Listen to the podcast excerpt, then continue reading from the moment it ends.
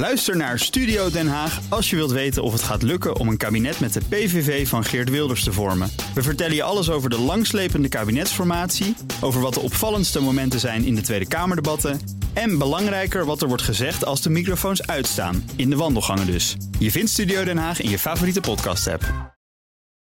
BNR Big Five van de blockchain is mede mogelijk gemaakt door Blockchain Investments Co. Blockchain Investments Co. Uw vertrouwde partner voor crypto-investeringen. BNR Nieuwsradio. The Big Five. Art Rojakkers. Welkom, fijn dat je luistert naar BNR's Big Five. We hebben het over blockchain deze week. Dat zou de meest veelbelovende uitvinding zijn sinds het internet. De technologie zou het einde betekenen van allerlei bureaucratische processen en ons leven ontzettend makkelijker maken. Maar hoe radicaal gaat de technologie ons leven nou echt veranderen? Dat hoor je deze week in BNR's Big Five van de blockchain. Met vandaag de gast VVD-Europarlementariër Bart Groothuis. Goedemorgen. Goedemorgen, fijn om hier te zijn. Ja, op een dag na de tweede Pfizer-prik, begreep ik. Ja, maar het gaat goed hoor. Ja, oké. Ja, ik ben stabiel. Oké, Geen chip in mijn arm geplaatst. Nou, nou ja, je weet het niet, hè? Nee, ik weet het niet. Nee.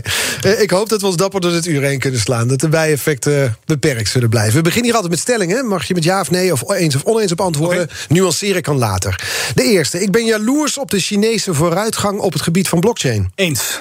Binnen vier jaar hebben we een Europese digitale munt. Eens. In Nederland zijn we onnodig bang voor cryptomunten. Eens. Kijk, wat zijn we eensgezind begonnen deze ochtend. Ging snel en overtuigend. Precies. Ik las op de pagina op de VVD-website, de Bart Groothuis-pagina, die bestaat.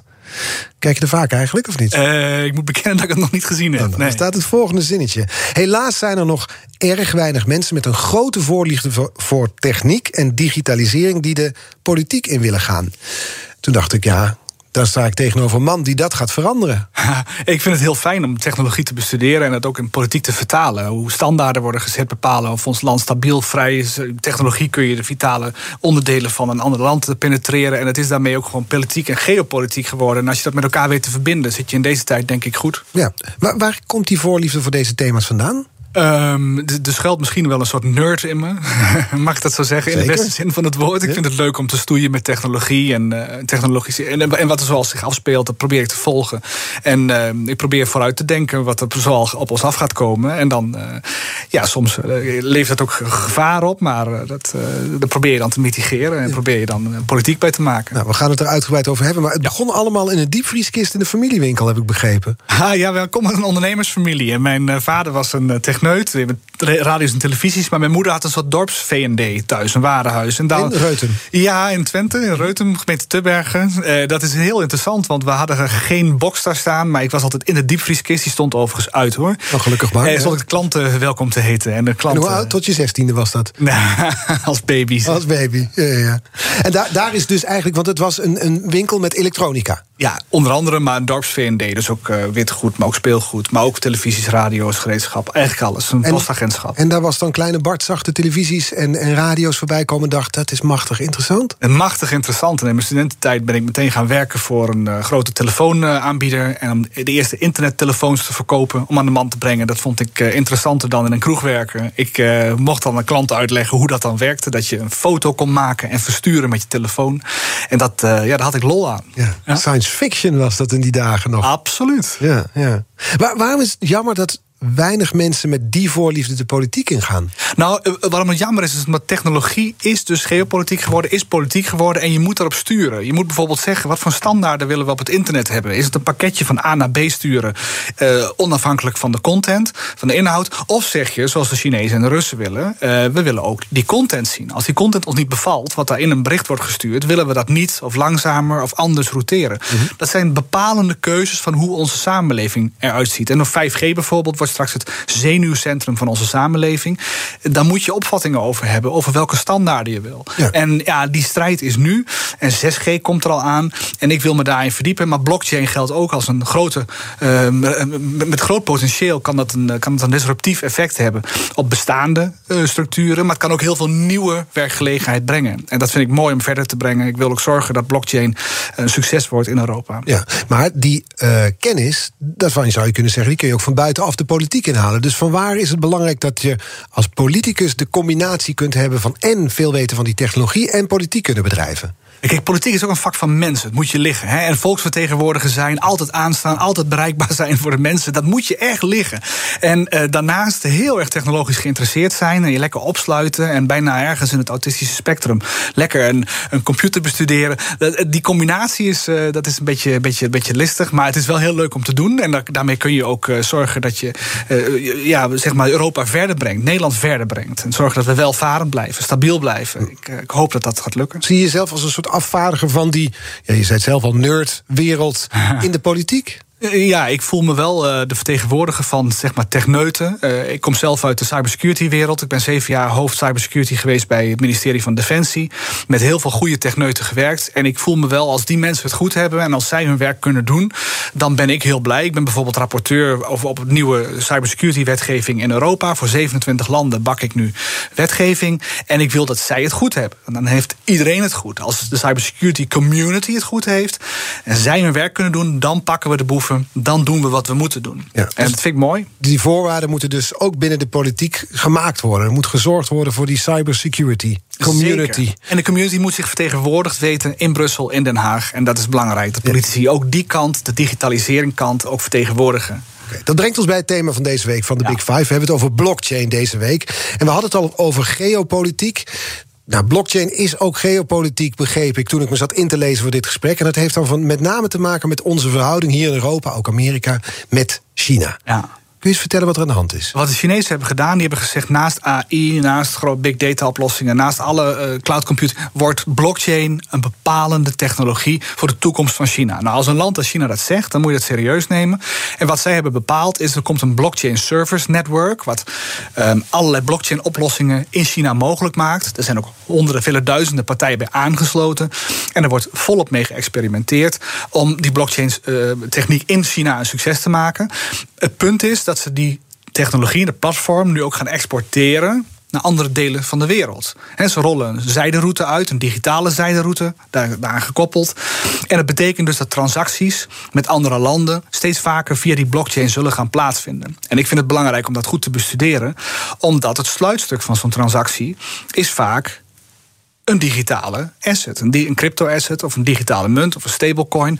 En daarvoor hebben de Chinezen een andere oplossing, namelijk het digitale renminbi. Dus een digitale munt wordt straks gekoppeld aan die, die, die, die blockchain-transacties die dus wereldwijd gaan plaatsvinden. Nou, wat wil dat dus zeggen? Bijvoorbeeld in Afrika is het bekend dat de Chinezen heel veel uh, railways dus, uh, en vliegvelden bouwen. Er wordt al veel infrastructuur neergelegd met Chinese hulp. Exact. En de vraag is dan, hoe maak je zo'n transactie hoe, hoe, hoe, maak je dat werkend? En wat de Chinezen dan zeggen is: nou ja, dat kan. We maken dat in een smart contract, in een blockchain bieden we dat aan. Een smart contract, moet je nog één keer uitleggen? Een smart contract is een onderdeel waarmee je een transactie uh, kunt uh, mogelijk maken op een blockchain. Dat staat in uh, aan wie mag ik het geld uitgeven, hoe lang is het geld houdbaar, wanneer wordt het weer teruggestort. er staan allerlei voorwaarden van een contract in. Compleet die transparant. Een compleet transparante transactie. Ja. En, en zo'n smart contract, dat is prima, daarin staat de transactie, maar het moet natuurlijk wel worden gefinancierd. En dan is de vraag, hoe doe je dat? Dat moet met geprogrammeerd geld. Dat moet met een digitale asset. En dat gebeurt dan met die Chinese cryptomunt, die renminbi? Ja, en die willen ze de Public Bank of China issued die, die geeft hij uit. Dus het is een hele centralistische munt. Het is volledig anders in die zin dan een bitcoin bijvoorbeeld, die mhm. volledig decentraal is. Um, het punt is ook, het tweede verschil is denk ik wel de, de, de, de encryptie op zo'n blockchain service netwerk, daar gaat de Chinese staat over. Dus de versleuteling daarvan. Ehm, er zijn allerlei bronnen die zeggen dat dit vrij zwak is, zodat de Chinese staat volledig inzicht heeft in alle transacties die gedaan worden met dat blockchain service netwerk. En wat, waar ik me dan zorgen om maak is. Als de Chinese staat zo'n volledig zicht heeft op alle transacties van alle mensen. En dat ze straks ook dat blockchain service netwerk expanden, dus uitbreiden Over naar de hele wereld. De hele wereld. Dan hebben ze zo'n 65% van de wereldbevolking. Daar doelen ze op. En als ze daarvan inzicht hebben in hun betaling, in hun voorkeur, in hoe ze doen. Ja, dat is vrij vergaand. En dat betekent dus ook dat de invloedssfeer van China snel zal toenemen. En daarover maak ik me wel zorgen. Ja, sterker nog, we, we hadden het voor de uitzending erover, dus, dus de, de, olifant in de Kamer. Dat is de grote olifant in de Kamer. Daar moet meer over gesproken worden. Ja. En ik denk dat de Amerikanen daarin voorop moeten lopen. En dat gaat allemaal maar mondjesmaat. Ja, want de ambities van China zijn dus groot. De, de bedoeling is eigenlijk hiermee een grotere rol krijgen in het internationale betalingsverkeer. Ja, ik denk het wel. Het is een alternatief financieel-monetair systeem wat wordt neergezet. Als alternatief ook voor landen waar bijvoorbeeld geen internet is. Je kunt ook transacties via het blockchain service netwerk en sommige applicaties die erop draaien, kun je doen zonder internet, bijvoorbeeld met Bluetooth. Nou, dat is in perifere gebieden in Afrika heel interessant of Centraal-Azië. Je moet het één keer per maand uploaden als je even toevallig internetconnecties hebt. En eh, zo en dat wordt op de blockchain gezet. Dat is een interessante manier voor, van betalen. Ook voor mhm. heel veel mensen in delen van de wereld die niet zo goed uitgerust zijn als Nederland met digitale betalingsmogelijkheden. Hoe ver rijken die Chinese ambities? Is de bedoeling om belangrijker te worden dan de dollar bijvoorbeeld hiermee? Ik denk dat ze dat altijd als doel hebben. Maar ik denk dat de euro dat ook als doel heeft. Ik denk dat iedereen wel de wereldreservemunt zou willen zijn. Dat is een soort megakanon wat je hebt. Je kunt daar bijvoorbeeld mee sancties opleggen. Wat de dollar nu doet, ze kopen bijvoorbeeld, de Amerikanen kopen alle overproductie van olie en, en commodities op. En dat vervolgens, als je het wil kopen, moet je het verhandelen in dollars. Dus als Amerikanen kunnen daarmee zeggen: je mag geen olie meer kopen. Noord-Korea kan niet uh, voorzien in zijn, in zijn behoeftes, omdat de Amerikanen zeggen: we leggen jullie sancties op. Dat kunnen Europeanen niet, dat kunnen Amerikanen wel, omdat ze die dollar hebben. Mhm. Nou, als je nou een financieel alternatief systeem creëert. Wat Zoals de Chinezen, doen, dat is interessant. Ze hebben nu met dat omzeilen. Ja, want als jij geld van één land naar een ander land wil overmaken, traditioneel geld, zit daar SWIFT tussen. Dus een grote internationale instelling. Daar hebben de Amerikanen controle over. En die kunnen zeggen: wij willen niet meer dat geld of een bepaald soort transacties naar dat land. Dus Iran bijvoorbeeld wordt door SWIFT ingeperkt in zijn mogelijkheden. En dat is interessant als je straks zegt: eh, China heeft bijvoorbeeld nu voor enkele honderden miljarden een gigantische deal gesloten met Iran. En ze gaan daar heel veel olie weghalen, maar ze gaan ook vliegvelden aanleggen, 5G, smart cities, et cetera, telecom. Hoe gaan ze dat afrekenen? Ik denk zelf dat het in een blockchain smart contract wordt gezet. Al die verschillende onderdelen. En ik denk dat het wordt afgerekend in het digitale renminbi. En de vraag is, welke rol hebben dollarsancties dan nog? Hebben de Amerikanen nog leverage? The Big Five. BNR Nieuwsradio. Art Rojakkers.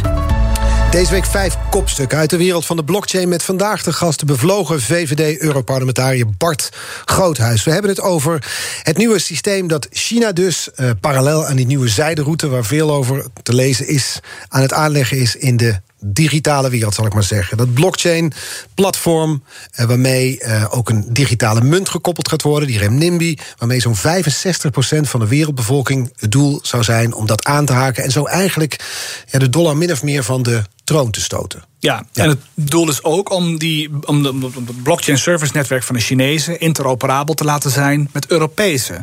Dus met EON, Neo, Ethereum. En dat betekent dus dat je een, een interactie krijgt. En dat er ook eh, interoperabiliteit komt tussen de Chinezen en de Europese. En mijn vraag is dan, politiek gezien, willen we dat? Hoe doen we dat? Ja, maar voordat we naar Europa gaan, wil ik nog heel even kijken naar de Verenigde Staten. Want je zou kunnen zeggen, dit is dus geopolitiek, duidelijk geopolitiek. Maar dit is ook een geopolitieke strijd tussen China en Amerika. Amerika.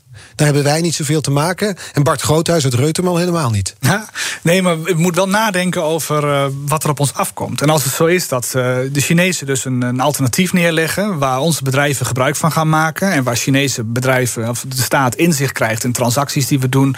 en de vraag is of dat allemaal wel, wel, wel klopt. Is het wel compatible? Is het wel uh, compatible met, met onze wetgeving? The right to be forgotten bijvoorbeeld, hè, hebben we mhm. in Europa. En, en als, je, als alle transacties van jou op de rest van je leven op een Chinese blockchain staan, forever.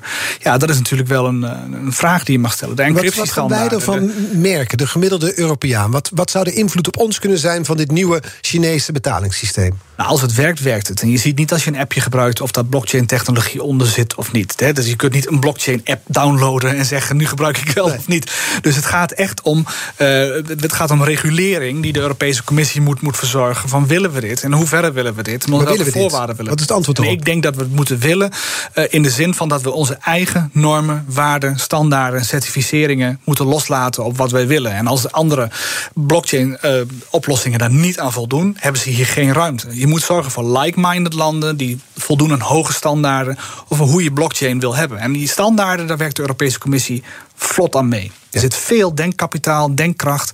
Eh, die bemoeien zich met allerlei standaarden over de hele wereld. En om de Europese waarden daarin te vertegenwoordigen. En daar hou ik van. En daar druk ik ook iedere keer op in het parlement. En toch krijg ik het gevoel dan, dat was waar we net over spreken, over hoe snel China zoiets aan het opzetten is. De invloed die ze proberen te verwerven. Dat hier in Europa we bezig zijn, inderdaad met regelgeving. En nadenken over wat we willen en hoe we het willen inrichten. En dat je daarmee elke dag weer een dag achterloopt. Ja, maar de Europese ehm, Centrale Bank in Frankfurt... die heeft ook wel in de gaten wat hier gebeurt. En die zijn nu afgelopen oktober gekomen met een rapport.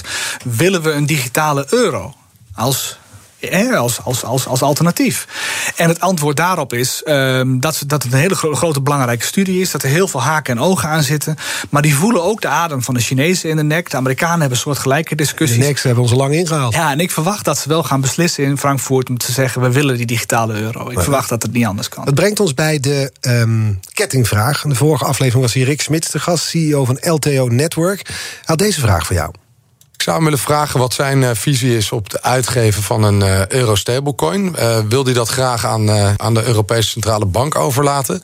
Of vindt hij het oké dat andere partijen ook in staat zijn om een stablecoin gekoppeld aan de euro te creëren, mits ze daar voldoende collateral voor aanhouden? Dus als er voldoende onderpand is uh, om, die, um, om die munten, om die stablecoin euro te kunnen uitgeven. Misschien is het goed om nog heel even, voordat het antwoord komt, uit te leggen wat een stablecoin is. Want dat dan de gemiddelde luisteraar weet misschien niet, denk ik niet, net als ik niet, het verschil tussen een stablecoin en bijvoorbeeld een cryptomunt. Ja, nou een stablecoin is ook geprogrammeerbaar geld. Het is gewoon een, een token noemen we dat. Het is gewoon een stukje code wat geld representeert.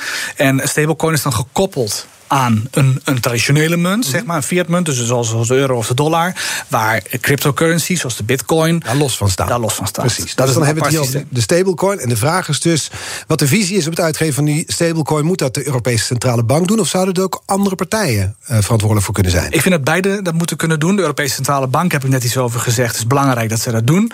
Uh, maar dat andere partijen dat kunnen doen en ook dat daar een, een asset inderdaad onderpand tegenover staat, is erg belangrijk. En daarvoor komt de Europese Commissie nu met nieuwe wetgeving, de MICA. En dat is wetgeving die zorgt dat alle crypto-uitgevers, maar ook crypto-handelaren, crypto eh, Binance, de exchanges, dat die moeten voldoen aan sommige voorwaarden. Maar dat betekent ook voorwaarden van hoeveel geld moet ik in kas houden. Bijvoorbeeld als jij een miljoen dollars uitgeeft in, in, in stablecoins, dan moet je ook een miljoen echte dollars in kas houden. Mhm. En da, dat is nu nog een probleem. Je kunt niet altijd zeker weten of ze dat ook hebben. Dus de handel in die dingen is risky. En je moet zorgen dat er zekerheid voor komt. En dat is precies wat de Europese Commissie nu gaat, eh, gaat, gaat, gaat, gaat doen. En het Europees Parlement gaat dat binnenkort behandelen. En ik eh, volg dat met veel interesse en met eh, instemming. Ja. Ik zit nog na te denken over die stablecoin, over die digitale euro. Laten we hem zo noemen, het is wat makkelijker in, in het woordgebruik. Um, hoe ver is dat proces? Hoe ver is Europa ermee, bijvoorbeeld de centrale bank? Ja, denken is wel ver. Er zijn veel werkgroepen geweest. er zijn veel centrale banken. ja, maar het is wel belangrijk om het goed te doordenken. Want het doet ook iets met de balansen van banken. Is in China maar aan het bouwen. Ja, zo is het. En die hete adem voel je. Dus je weet dat je iets moet. Het is niet ideaal, maar je zal iets moeten doen. Maar hoe ver zijn ze? Ik denk dat midden dit jaar, zo'n beetje over een aantal maanden, zal een besluit worden genomen door Lagarde of uh, er een digitale euro gaat komen of niet. Ik schat zelf in dat ze gaat beslissen van ja, het gaat er komen. De vraag is in welke precieze vorm. Dat is op zichzelf goed nieuws, ook voor blockchain en ook voor de bredere community, omdat het ook emanciperend werkt. Op wat voor manier? Omdat mensen gaan zeggen: hey, het is genormaliseerd. Je kunt een digitale asset hebben. Je kunt geld in een token aanhouden.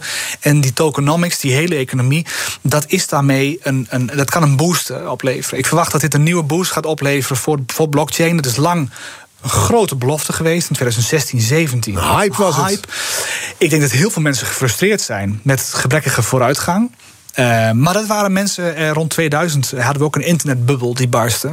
Maar ik, we zien nu hoe groot die is. Dus het kan hè, dat er een soort van ja, enthousiasme in 2016, 17 was. En dat 2022 bijvoorbeeld het jaar wordt van van, van crypto-assets. Dat zou heel goed kunnen. Volgens mij is dat de, de hype altijd, de, de hype cycle wordt het volgens mij genoemd. Grote belofte, de teleurstelling en dan uiteindelijk komt de normalisatie, toch? Ja, en de normalisatie komt omdat de belofte van blockchain gewoon waargemaakt kan worden. Het is niet zo'n heel ingewikkelde. is inderdaad zo'n revolutie als iedereen zei destijds. Ja, het is ook niet zo'n hele ingewikkelde technologie. Het, is gewoon, het heeft gewoon heel veel potentie.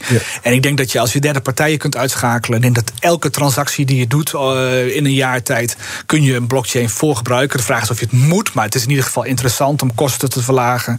En daar zijn we altijd naar op zoek. Ja. Die digitale euro, daar toch nog even over gesproken. Dinsdag was hier te gast Robert Rijn uh, Nederhorst van Bit My Money. Ja. Platform waar je in bitcoins kan handelen. Hij suggereerde in het gesprek dat de crypto ook een bedreiging is voor de ECB, de Europese Bank zelf. Dat ze daarom bang zijn voor bijvoorbeeld bitcoin of andere cryptomunten.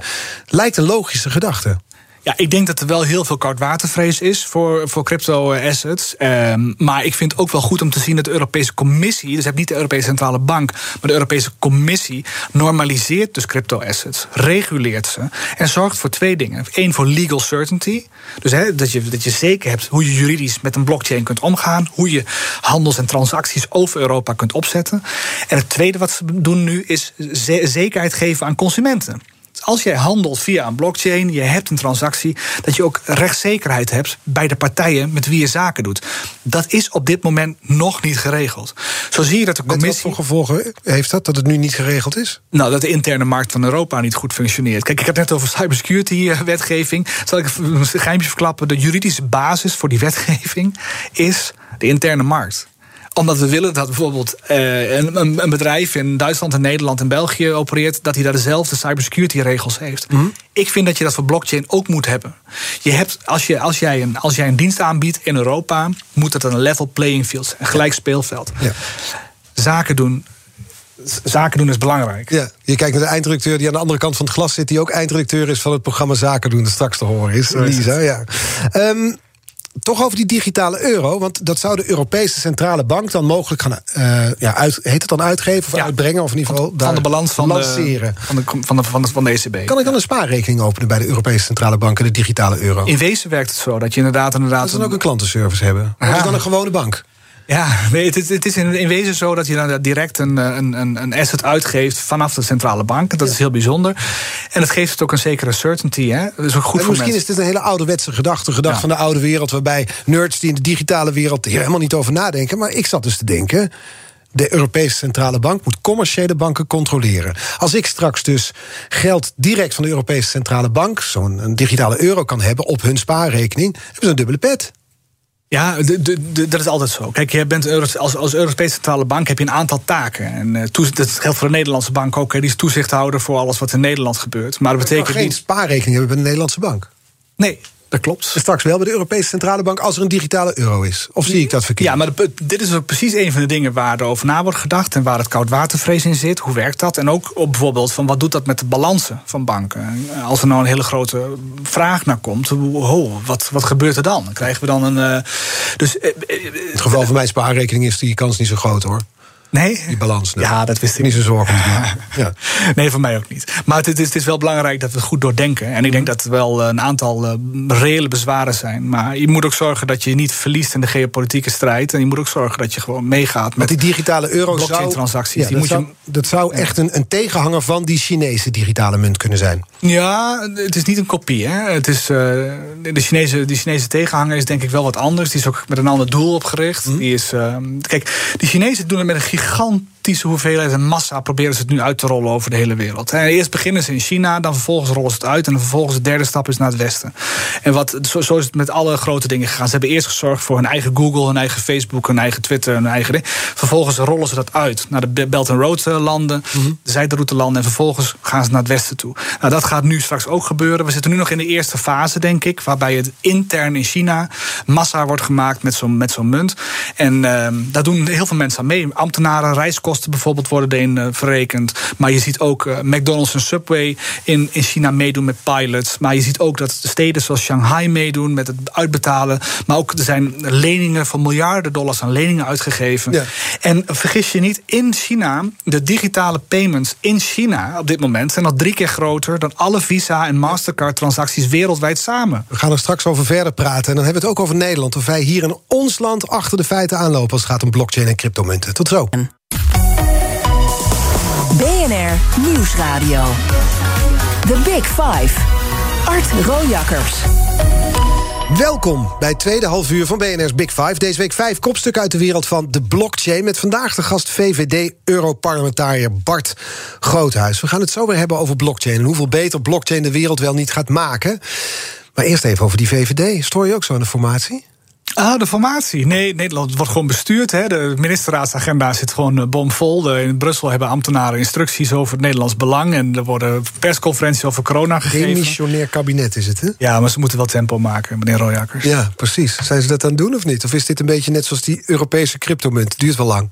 Het duurt, het, het, alles duurt te lang, in mijn ogen. Kijk, en zeker in de digitale wereld duurt een jaar duurt ongeveer drie maanden. Hè. Het gaat heel snel. Het is net als een hondenleven, toch? Of niet? Ja, zoiets. Cybersecurity ook. Drie maanden is net zoveel als een jaar in het reële domein. Ja. En bij formaties is het volgens mij dat een dag net zo lang duurt als een jaar of zo. Nou, in Nederland gaat het vaak wat sneller, maar in België is dat wel zo. Ja. Komt het goed daar in Den Haag, zat ik te denken? Want ik zat Ja. de eerste half uur te luisteren naar Bart Groothuis... met veel dadendrang, bevlogen aan het praten. Dacht ik, die energie, dat hebben ze nodig bij de formatie. Want daar is het een beetje op zijn slakkengangetje... zoals Nederland zelf al het EK dacht te gaan winnen. Ja, maar het gaat erom dat er eh, vertrouwen komt in de mensen en elkaar. Daar moeten ze de tijd voor nemen. Dus je moet Ze zitten al samen in een kabinet. Ja, ze zitten. Jazeker, maar het komt, het komt vanzelf, eh, meneer Royakkers. We moeten geduld hebben. hè. Ja. En het land wordt gewoon bestuurd, dus eh, we hoeven niet. Het is geen paniek. Gaat u maar rustig slapen. Zo is het. Er wordt wel eens gesproken over minister van Digitale Zaken. Dat dat nodig is in Nederland. ja. En ben je het daarmee eens? Ja, ik vind wel. ehm, kijk, we, we hebben wel eens gezegd voor de gein van overal waar koninklijk voor staat, koninklijke Shell, koninklijke Unilever, die zijn ouder dan 100 jaar. Die hebben een probleem met digitalisering en met, met en alle de nieuwe nieuwkomers, zeg maar de Coolblues en de marktplaatsen en de Adjens, die hebben daar minder moeite mee. Je ziet ook in een raad van bestuur, daar zitten chief data officers, chief information officers. Dat is chefzaggen. Cybersecurity, data, omgang en chefzaggen. En bij die oude bedrijven die moeten een transformatie maken. Nou, de Tweede Kamer de regering, dat is echt koninklijk in het kwadraat. Daar moet een transformatie plaatsvinden van, van, van oud naar nieuw. En ik denk dat een minister van, of staatssecretaris van Digitale Zaken daar een emanciperend effect kan hebben. Maar uiteindelijk is het zo dat iedereen een Adyen of een Coolblue moet worden. Ook de regering, ook Den Haag, ook de Tweede Kamer. Technologie is politiek. Dataomgang is politiek. Ja, nou, ze begonnen dit gesprek met het feit dat er eigenlijk weinig mensen zijn met de achtergrond die, die jij hebt, die de politiek ingaan. Zijn er dan geschikte kandidaten voor minister van Digitale Zaken te vinden? Oh, meer dan voldoende. Er loopt een hoop tale- talent rond. Dat, is, eh, dat mag enige naam. Komen die allemaal uit Reutem? Ah, nou, er lopen ook hele goede mensen rond, maar Nederland is iets groter dan dat. En, Ja? ja. Ja, maar die, het, zou, het zou verstandig zijn om dat te komen. Zou bijvoorbeeld het woord blockchain in het regeerakkoord moeten komen staan? Ja, ik denk het wel. Ik vind het belangrijk dat je dit soort technologieën aanmerkt als, eh, als, als enabler voor de groei naar de corona die je kunt maken, maar ook om bij te benen wat er in de wereld gebeurt. En het is interessant om te zien hoe je derde partijen kunt uitschakelen of elimineren en hoe je kosten van transacties hè, kunt verlagen. Het is interessant voor burgers, wiens, eh, wiens kosten, een uitgavenpatroon ook interessant is om in de gaten te houden. Ik denk dat het belangrijk is om dat te doen. Ja. Want hoeveel beter gaat blockchain de wereld maken? Of is dat een onzinnige vraag van een alfa die er niks van snapt? Nee, dat zijn hele goede vragen. Ik denk hoe, hoe, het beter gaat maken is dat je, dat je, dat je gaat nadenken over hoe je ehm, sneller, efficiënter, beter je leven kunt, eh, kunt organiseren. En hoe je bijvoorbeeld supply chains ehm, slavenvrij kunt maken. En hoe je ehm, interessante productielijnen kunt opzetten. Hoe je transacties met een makelaar kunt beter verbeteren. Hoe je, er zitten zoveel kanten aan blockchain. De potentie is nog niet eens goed doordacht. Het, het is hetzelfde als het internet, wat, wat- waar je zelf al volgens mij over begon in het begin van deze uitzending. Toen het werd uitgerold, hadden we de volledige potentie nog niet volledig doordacht. Griet Tutelaar die zei in 1997... het zou kunnen zijn dat we later online misschien wel onze kleding bestellen. Ja. En toen lag iedereen in een deuk van... ja, dat gaat toch niet gebeuren. En nou, kijk nu. Zie hier, ja. Zie hier. Dus je, de, de, de potentie van wat... Maar is de potentie echt zo van blockchain dat het bijvoorbeeld de woningcrisis kan oplossen?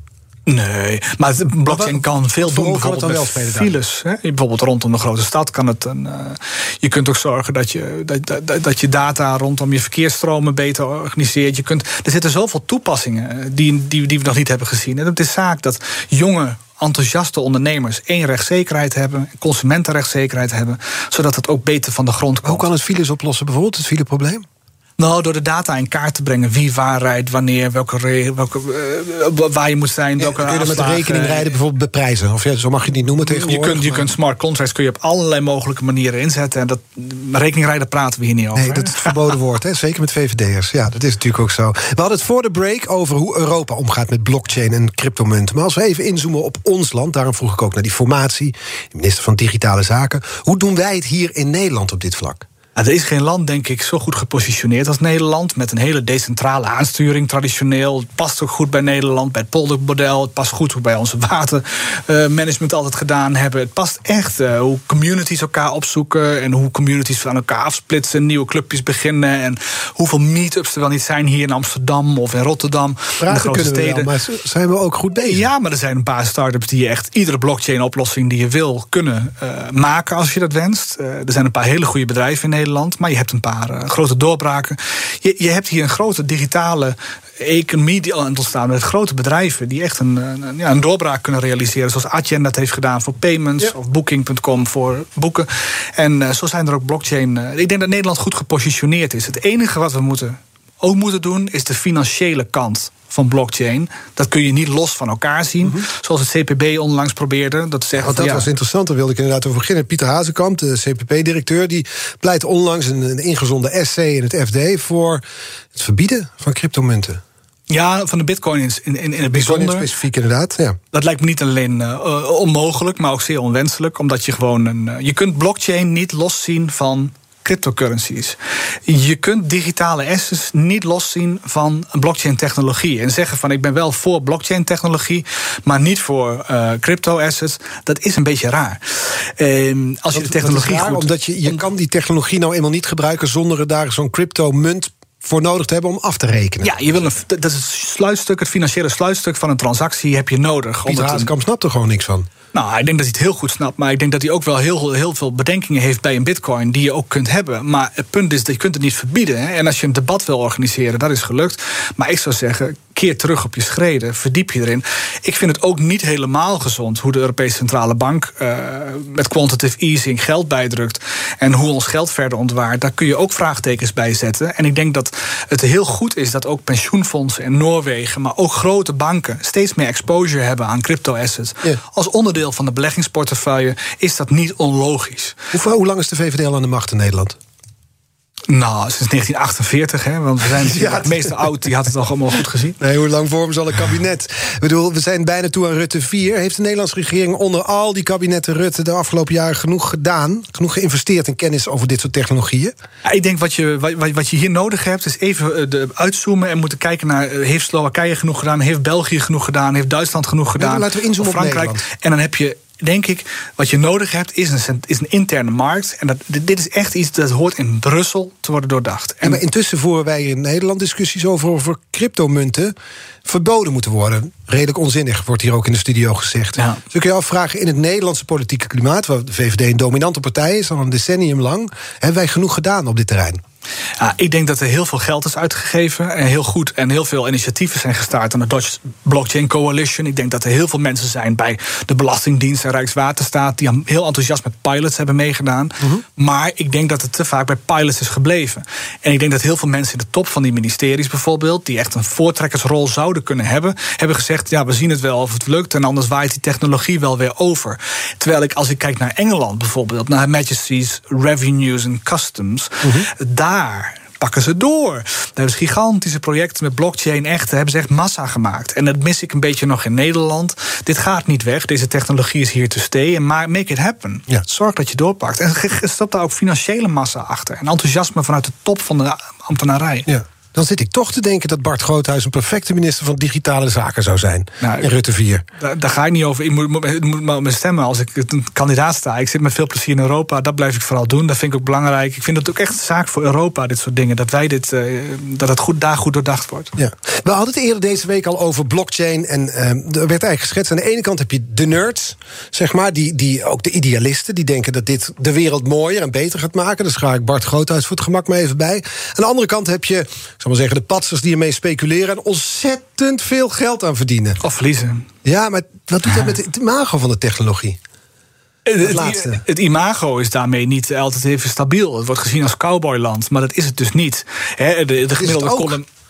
Nou, weet ik niet. De gemiddelde columnist die zegt van het is een piramidespel, et cetera. Ik vind het belachelijk dat je dat zegt. Um, het is uh, een munt zonder inflatie, vrij te verkrijgen en verhandelen over de hele wereld. Het is uh, een gigantisch mooie innovatie. Je moet dat ook omarmen.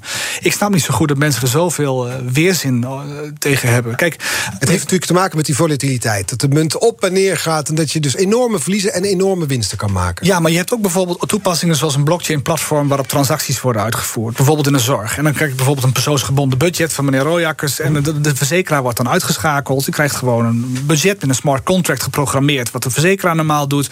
Dat wordt afgerekend in een cryptocurrency. En iedere keer als er zo'n afhandeling is, krijgt de aandeelhouder van zo'n blockchain-platform een fee. En mijn vraag is dan, wat is daar piramidespel aan? Dat is een hele reële transactie, een reële economie. En vaak krijg je dan inderdaad in een cryptocurrency krijg je een fee afgerekend. Die is gekoppeld aan het blockchain-platform. En ik vind dat een reële vorm, dus een goede use case. En als de governance van zo'n munt goed is en je hebt het wat goed beheerd, de security is goed, dan vind ik dat een hele interessante mogelijkheid om eens te kijken hoe dat kan groeien en hoe zoiets ons verder kan brengen als land. En niet zozeer als een bedreiging, maar meer als van. Stoort je die uitspraak over piramidespel? Ja. Ja. Ja. Want het is, het is onkunde, onwetendheid. Hoe moeten we dat zien, dat soort uitspraken? Het komt altijd van traditionele economen... en die pakken dan twee of drie dingen van bitcoin. En als je met een tweet van Elon Musk de koers kunt wijzigen... dan, eh, dan is het toch helemaal niks. En dan denk ik, nou, er zit wel iets meer achter, hoor. Eh, het is wel waar. Je kan met één tweet van Elon Musk de, de koers doen kelderen. Ja, dat klopt. Maar je kunt ook de koers doen kelderen door heel veel geld bij te drukken. Je moet kijken naar de voor- en nadelen van alle systemen. En je moet ook kijken dat dit naast iets kan bestaan wat we al hebben, is interessant. En zeker in landen waar het minder goed geregeld is dan in Nederland, zeg maar in El Salvador hebben ze die conclusie nu ook getrokken, mhm. is het interessant om eens te proberen. En ik, ik juich dat ook toe om dat soort uh, innovaties. Uh, wat hebben ze in El Salvador gedaan? In El Salvador is de bitcoin nu de munt geworden het was nu gekoppeld. Ze hadden een eigen. Eh, hun munt was gekoppeld aan de dollar. Eigenlijk was de dollar de munt daar. En ze hebben gezegd: nu Bitcoin wordt onze munt. En we normaliseren die munt tot in eh, den treuren. Ja. En dat kan dan. Dat is dan niet dat je de ene dag eh, een, een halve Bitcoin voor een pizza betaalt. en de volgende keer een tiende. Omdat die zoveel verschilt in, in waarde. Ja, dat is de vraag hoe je het afrekent. Uh, beschouw je het als oppotmiddel, beschouw je het als ruilmiddel, als transactiemiddel. En uh, dat is natuurlijk de vraag. Kijk, je kunt het ook nog even omwisselen in, in dollars vlak voordat je zoiets uitgeeft. En dan heb je in ieder geval als dollar heb je de asset aangehouden. Um, maar je kunt in, met, met bitcoin afrekenen en dan doe je het via een blockchain. Die technologie maakt zo'n land wel interessant voor zo'n blockchain community om daar eens te experimenteren. En hier is het gewoon zo goed geregeld dat de noodzaak er minder is. Ja, hier is, er is geen land zo goed digitaal aangelegd als Nederland. En onze digitale payment sector is, is, is world class. Dus. BNR Nieuwsradio. Nieuwsradio. The Big Five. Ik wil even op iets terugkomen. Bart Groothuis, VVD, Europarlementariër... in deze BNR's Big Five van de blockchain. Je had het over een zorgplatform... waar je dan een soort dossier, je, je eigen dossier... in de blockchain hebt zitten. Maar ja, dat is ook heel risicovol, denk ik dan. Want er, hoeft maar één iemand mijn wachtwoord, mijn token of wat dan ook in handen te krijgen. En al mijn gegevens zijn voor iedereen te zien. Nee, de transacties zijn te zien. En de, die, die zijn open en transparant. Je kunt, dus bijvoorbeeld welke medicijn ik aanschaf? Nee, dat niet. Dat kun je allemaal. Eh, Welke transacties dan? Nou, de hoeveelheid geld bijvoorbeeld. En, maar het smart contract zelf kun je van allerlei standaarden rondomheen verzinnen. dat je die wel afgeschermd kunt houden. Ja. Het gaat meer om de transactie die van een wallet afgaat. En die wordt op een blockchain geplaatst.